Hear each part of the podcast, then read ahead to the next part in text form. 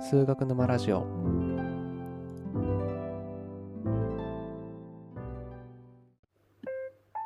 このポッドキャストでは数学の基礎から応用まで様々なテーマを取り扱い数学の魅力をお伝えしますはい、えーそれでは、まあ、今回も始めていきたいと思うんですけれどもはいお願いしますとりあえず前回のところでピタゴラスの定理三平方の定理の話も終えましたし、まあ、前々回のところだと、あのルベーグの話とか速度論の話もちょっとしたと思うんですけど、はいまあ、いかがでしたかそうですね、まあ、前回の話で言うとまああの意外とその証明どうやってするかっていうのを考えたことがなかったからというよりも公式をそのままこう当てはめるっていう解き方をしていたから、そこにの過程にもうこう美しさがあるっていうのを知れてよかったかなとざっくり感じてます。まあ、ありがとうございます。うん、まあ、確かに三平方の定理の証明って中学う生んぐらいの時にやる可能性があるのかなと思うんですけど、そうそうねそうね。うんわ案外忘れてるというか、その当時は、まあそうか、それで証明できるなぐらいの感じで、勉強の中の一分野として思うかもしれないですけど、うん改めて社会人とかになって見直してみると、ああ、なんかめっちゃすっきり綺麗にやってんなって、こう関心を覚える部分もあると思うんですよね。うん、確かにね。いや、そのパターンの方が多そうだよね。なんか、まあ、さっき言った繰り返しになるけど、やっぱり公式を覚えて当てはめるっていうやり方しかあんまやってこなかった人が多いし、まあ、それで結局ね、数学つまずいてわからんって途中でなるじゃないですか。はい。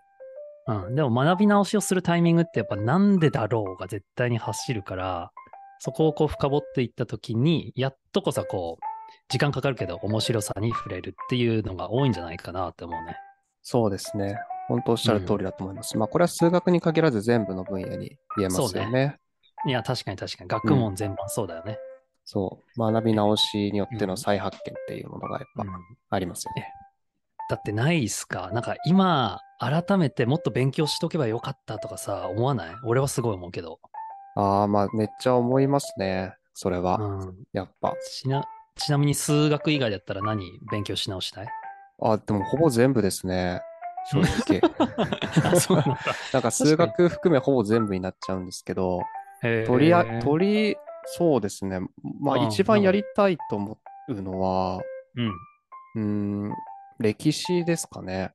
えー、なんでなんであの、なんか教教教養がある人ってかっこいいじゃないですか。うん、いや、それはわかる。で、そのなんか教養の一つの例としては、やっぱ歴史について詳しい人。うん。例えば現在起きている事事象に対してこれってなんか何年の時のこれこれにとてもよく似てる状況だからおそらく結果としてこうなるみたいなアナロジーしてる人ってまあたまにいるんですけど、おおんーと、うんまあんん思うわけですよ僕は。だかうん。らそういう人になりたかったなということです ね。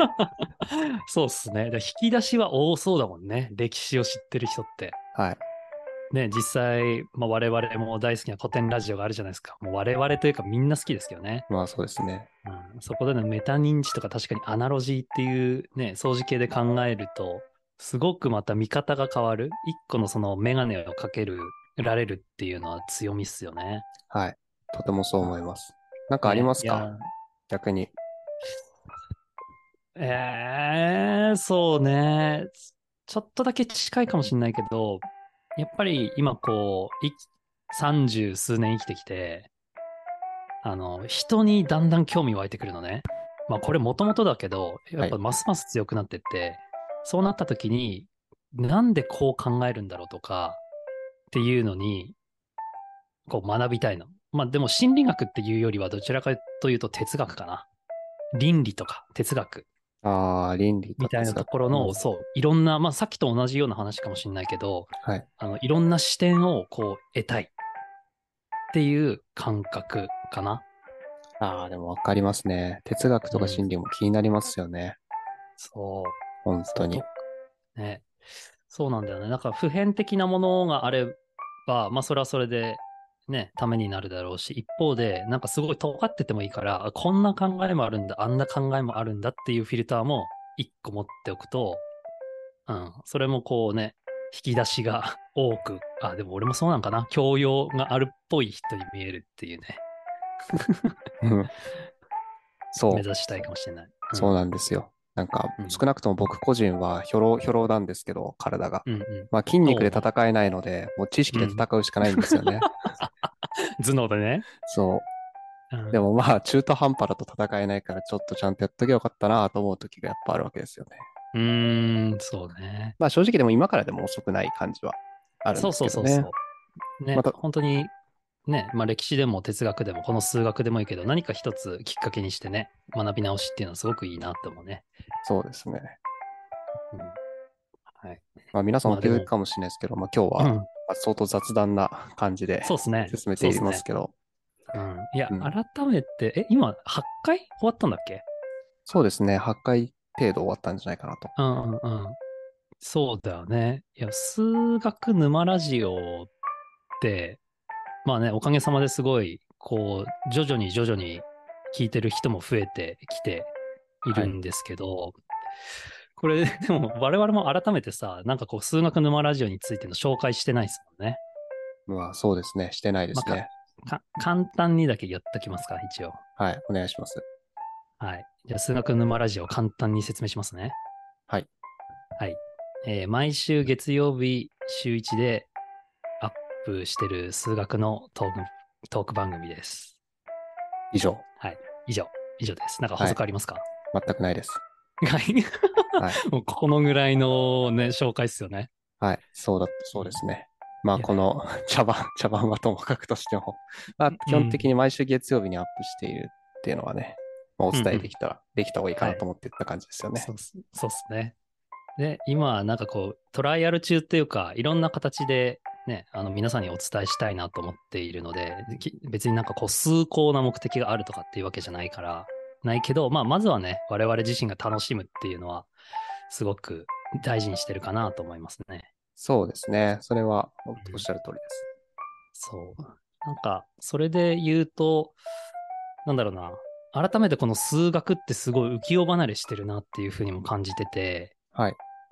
でも、あね、すなんだ、速度論とかさ、日常生活で速度論がとかさ、言わないじゃない。まあ、聞かないです ね。うん、俺も頑張って言おうとしたよ。ほとんど至るとこだねって。でもなかった。なかったのよ。ほとんど至るところだねとか。はい。うんでも、この番組やり始めてから、どっかにその数学っぽさないかなっていうふうに探してったんですけど、はい。そしたらね、意外とあったんだよね。おううん。で、最近だと、その、まあ、機会があってデータ分析とかするんですよね。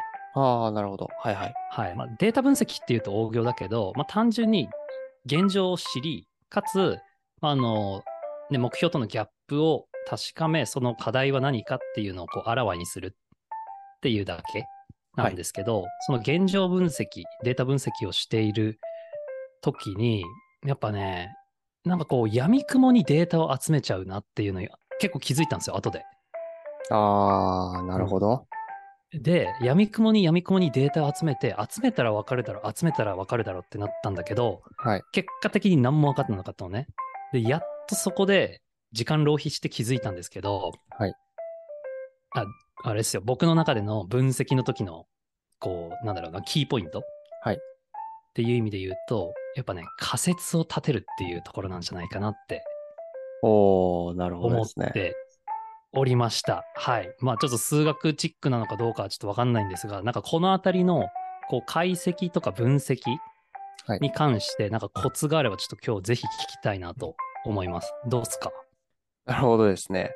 うん、まあ、その、さっきおっしゃってた仮説とかの話は、うんまあ、まさに、その統計学を使っているデータ解析、うんデータ分析っていう一分野の中で、まあ、どうやってそのデータを取り扱ったらいいかとか、どうやって分はいはい析したらいいかっていう文脈でよく話されることなんですよね。えーいやま、あるんだっていうか、まず。まあ、ありますね。やはりその、それはまたデータ解釈とかデータ分析の話だから、あん純粋数学とはまたちょっと離れているんですけど、へえ。うん。やはり。その純粋数学がやってることっていうのは、やっぱりそのうん計算を厳密に詰めていくだったりとか、はいはいはい。あその、うねややってることの確からしさをちゃんとこう立証するというか実証するということをしているんですよね。うん。そのちょっと難しい話になってしまうと、あの、まあ、世の中のその統計解析とかでよく使われるお話として、中心極限定理っていうものがあるんですけど、ももう一回いいですかあ、中心極限定理ってものがあるんですね。中心極限定理。OK, OK。はい。なんかまあ、中国語みたいですよね。ずうん全部、中中心と極限定理って全部、まあ、漢字なわけなんですけど、並んでそるうのが。だね。でも、漢字はイメージできてる。はい。で、これは何やってるかっていうと、うん。あの、まあ、そのデータをたくさん取ってきたときに、まあ、例えば1億個のデータがあります。うで、んその1億個のデータをランダムに100ずつぐらいにこう分割するみたいなことをすると。うんうんうん。そうすると、えっ、と、1000個ですかね。もっとか。えっ、と、1000、1万個 ?1 万個、10万100個、うん10万個か。10ごめんなさい。10万個ぐらいに、またその100に分割したものって割れると思うんですけど、そそのうだね10万個それぞれのデータの平均を取ってみるわけですよね。その100個のデータの平均取りますっていうのを10万個やってみる。ほいほい。で、それをプロットすると、あの正規分布になるわけなんですよね。簡単に言うと。うーん。うんうんううん。ん、ななんとなく言ってることわかりますかうん、えちなみうにん正規分布ってあの山なりの形してるやつああ、そうです、そうです。山なりのグラフになってるやつですね。うんうんうん。だつまりなんかその平均っていうのはど真ん中にあよくあって、だつまりうん最もらしい値っていうのはたくさん取れていて、やっぱ外れ値っていうのはそういうふうなランダムな取り方してもやっぱ少ないよっていうふうな状況が、あの、感覚としてはわかると思うんですけど、そうね。これがあの真実ですよと。つまり、あのどいかなる状況であっても、どんなサンプリングをしたとしてもこれが成り立つよっていうことを数学的に証明してくれてるのが終終身国権定理なんですよね。へえ、そうなんだ。まあ、ちょっとあの正確な話をすると全またあのめんどくさいから話をね簡略化して1万個とか1億個とかって言っちゃってますけど、うんあのもうちょいその無限の話をする取り扱うとかちゃんとするとあそのう、だねきちんと証明できるお話だしあの、はいそのランダムサンプリングのやり方とかももう少しきちんとしたやり方がというかその中心極限定理に見合ったやり方っていうのは僕が説明した方法とはまた違うんですが、うん。まあ、その数学の詳しいところだったって。でも、その、それを基本にやっぱ使うと、うんあの、いわゆる僕らがや、僕らがってっていうよりも、その統計解析とかで使ってるような優位検定とか、いわゆるその外れ値の値というか、今回起きた事象っていうのが、その、普通の状態、ノーマルな状態の時に起きた現象と比べて、どれだけ外れてるのかっていうのを分析する時の一つの根拠になるわけですよね。つまり、平均が正規分布するっていう過程がなかない限りは、外れてる、外れてないの価値判断ができないので、きちんと。うんうんうんうんうん。だからそういうところを感覚的にはその統計のなんかそのなんだろうデータをねたくさん分析することによって近似的に見えてるものを数学の文脈できちんと証明するってことはしたりしてるんですね。へえ。まあだからそれはちょっと今話がめっちゃ長くなってしまったんだけども、うんもあの元々の話からかなりずれてるんですが、そのそれがその統計の話とその数学の現あの純粋数学のちょっと分かれ目みたいなと思って、うーん、なるほどね。正直使ってる側からするとそんなことはあんまり気にしなくていいわけですよ。そうですね。はい。はい。なんかまたその例の厳密性の話ですね。ところでね、しかも無限ってやっぱすごい掴んだね。使えますね。やはりその、今回データ取ってきてるっていうのも理想的に言うと無限取ってこなきゃいけないわけなんで、うん、へえ、オッケリミットを使ったりするー。うんうん。っていうのが、まず一つあります。うん。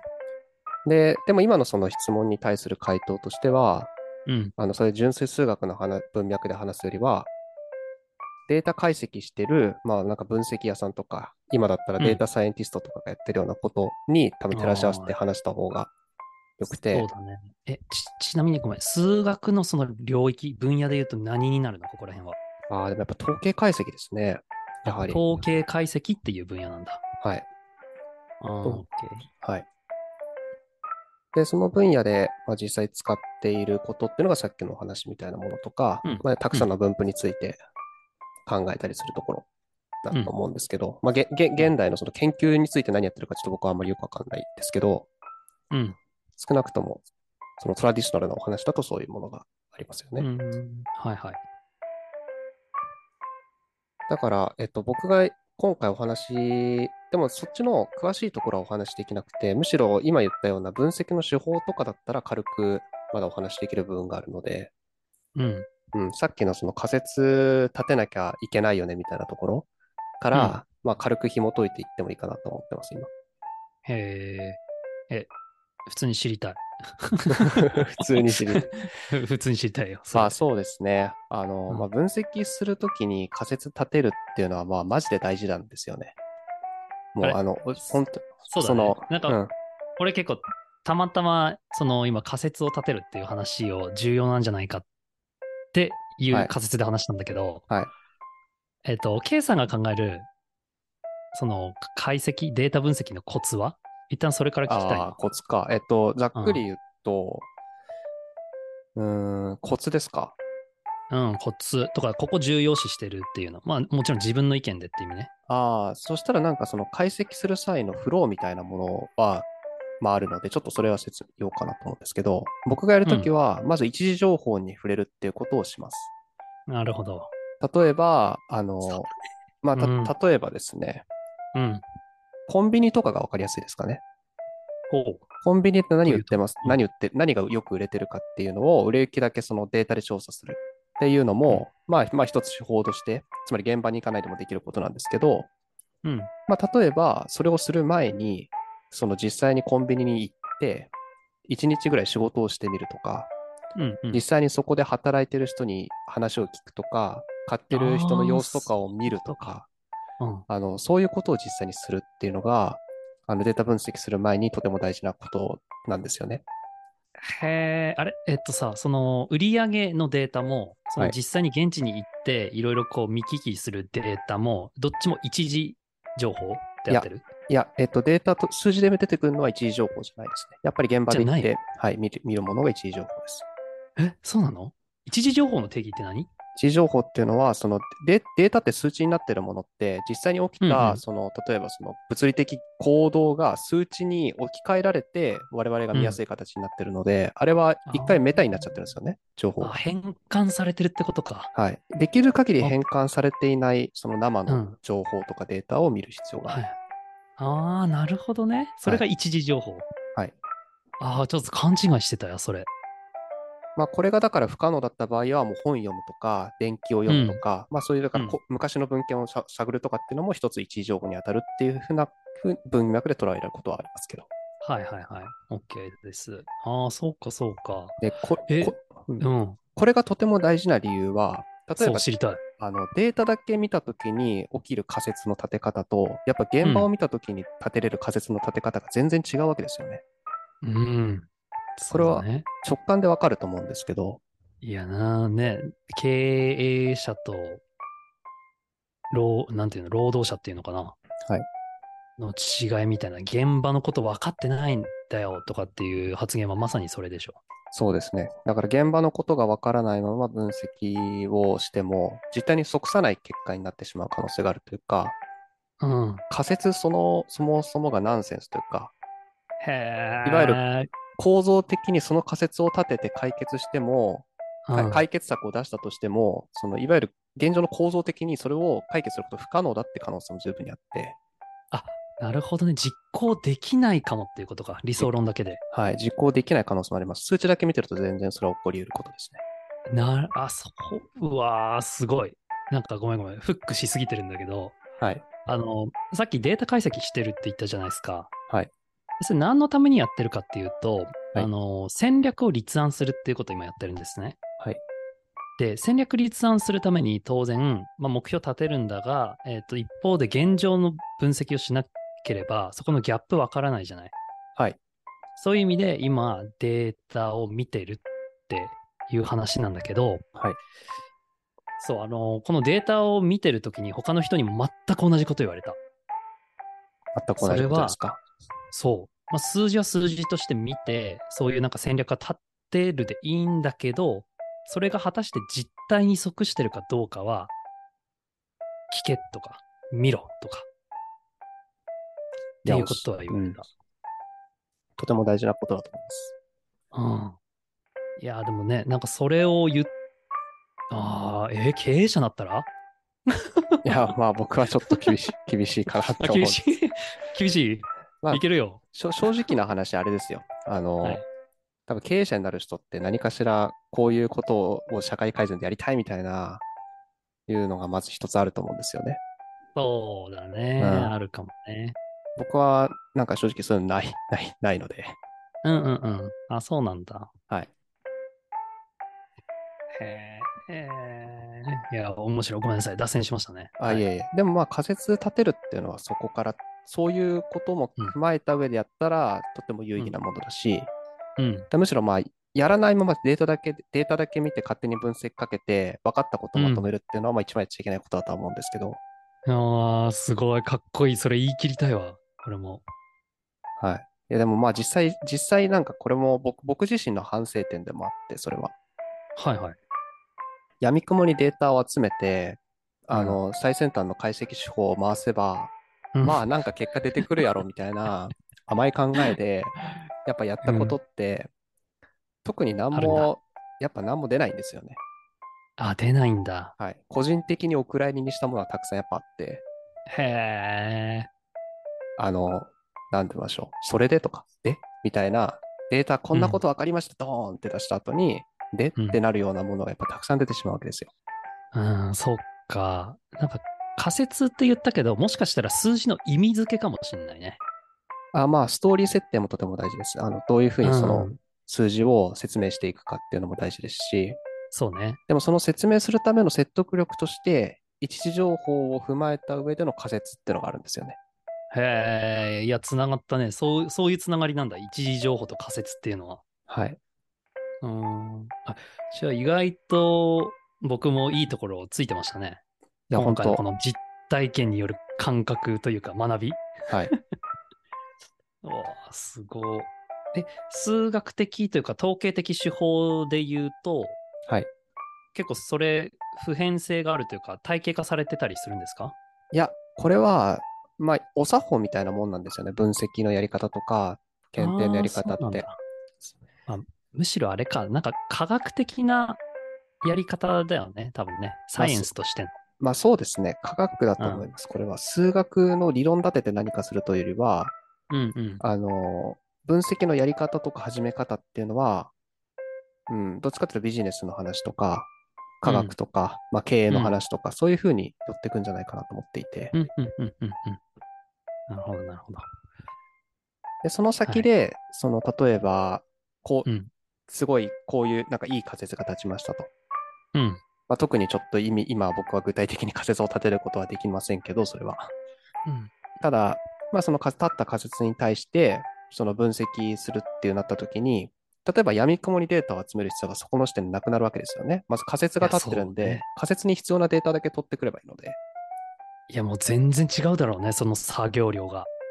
全然違います。あの、やっぱデータ分析って、基本的にそのデータの整形というか、分析できる形に処理するっていうところまでに多大な時間を要するんですよ。うんうんうんうんうん。だから例えばその、あの顧客アンケートとかって、まずそはのい数値で入力してくださいってところが全角と半角がバラバラになっていたりとか、はいはいはい。数値で書けって言ってんのになんか文字が入ってたりとか、あまあ、ー全然その、まあなんか正規表現でさっぴける部分もあるはあるんですけど、やっぱそういうとこ簡単なところから、あとはそのデータがあのうんブレイク、ブレイクっていうかぶっ壊れていて、うんうんとある時期からとある時期までのデータが使えませんとかってなった時に、うんそこを一旦全部消してやっていいのかって言ったら実際そうじゃなくて、やっぱり。だかほらそういうところも、あの、まあ、推定して、あの、それ、うんそれっぽい値を入れて分析するって方法もあったりして、う。へまあえ。そういうこともたくさんしなきゃいけないんですけど、それってやっぱ闇雲にデータがたくさんある状態で全部に対してやったらとんでもないことになるんですよ。やっぱり。そうだね。で、まあみんなそんなことはしたくないし、うん。うん。うん。だからそれをやっぱ基本避けるためには、最初に仮説を、いい仮説を立てるっていうのはとても大事ですね。うんうんうんうんうん。ああ、すごい。すっきり。なんか、実体験から結びついたね、ここまで。はい。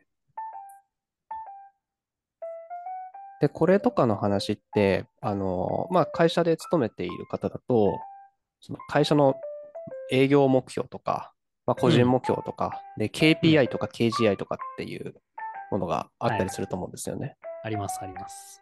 あの、まあ、よくちゃんとしてる企業だったら、その KPI、KGI っていうところを、さっき言ったようなきちんとした仮説を立てた上で、で、かつきちんとしたその統計解析を行って、うん。あの、最も全員にとって達成の意味のある数値にしてくれたりとか、意味のある目標うんうんうをん設定してくれてると思うんですけど、はいはい。まあ、それのやり方とかっていうのを、うんまあ今回ちょっとまあ、全然お話を深くできる時間がないので、次回とかにまあやれてもいいんじゃないかなっていうのは今思ったりしてます。いやー知りたいし、結構タイムリーですよね。目標達成とか、評価面談、まあもう今終わったぐらいの時期でしょうけど、はい。うん、そこら辺の目標の立て方とか、そもそも正しいのかみたいなのって結構みんなの関心事だと思いますね。じゃあ、やってみますか。はい。ちょっとじゃあ次回はそれ、ね、あの、ぜひ知りたいです。す,、はいごいですね。なんか雑談からここまでいけるんですね。 なんかそうですね。てか、中うん心極限定理の話ちょっとしすぎたなって反省もあるんですけど、はそうです ね。い。ちょっと長かったなって気はしますが。了解です。はい。まあ、でもまあ、じちゃょっあと次回は今日はこのぐらいで終わりにしてもいいかなと思うので。はい、わかりました。また次回も楽しみにしてます。はい。ありがとうございました。ありがとうございます。